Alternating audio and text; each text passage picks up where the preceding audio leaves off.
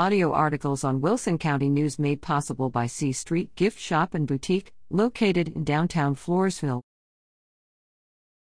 Walk, if you dare, through Lights Out Maze. Take the kids or your friends, just don't go solo, to the season opener of Circle N Maze on Friday, October eighth, as they present a Lights Out Maze, a corn maze adventure with only minimal lighting.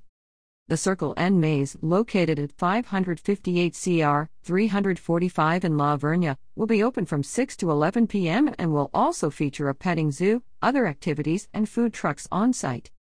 Admission is ten dollars per person ages three and up. Kids two and under are free. For more information, visit https colon slash slash bit.ly slash 39crsus.